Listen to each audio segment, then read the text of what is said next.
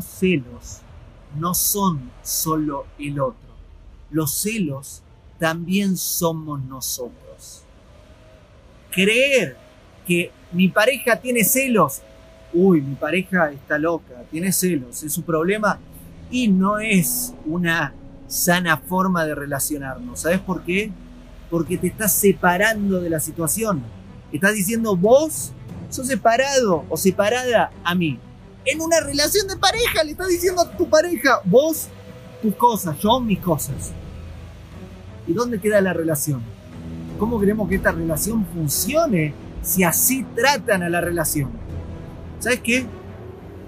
Todo lo que nos sucede está el otro, está nosotros y está Dios. Siempre.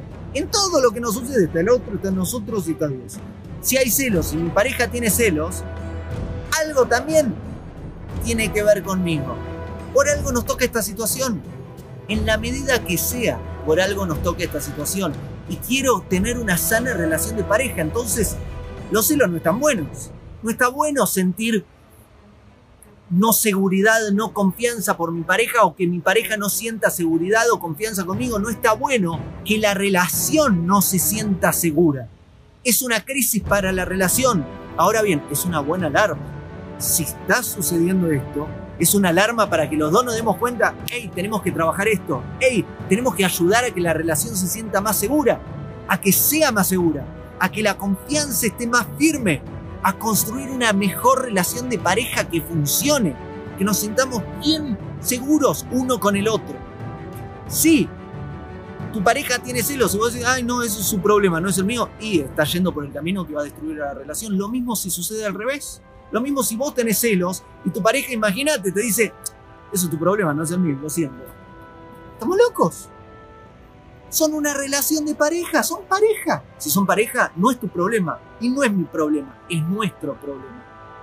Si somos pareja, es nuestro problema. Y algo sano que podemos hacer es trabajarlo juntos.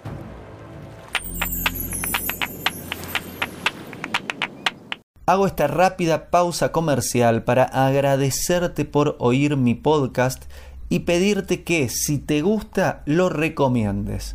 Si te gustaría adquirir alguno de mis libros, podés encontrarlos en su formato físico y digital en Amazon y en su formato audio en Audible. Gracias y que continúes disfrutando del contenido que tengo para vos.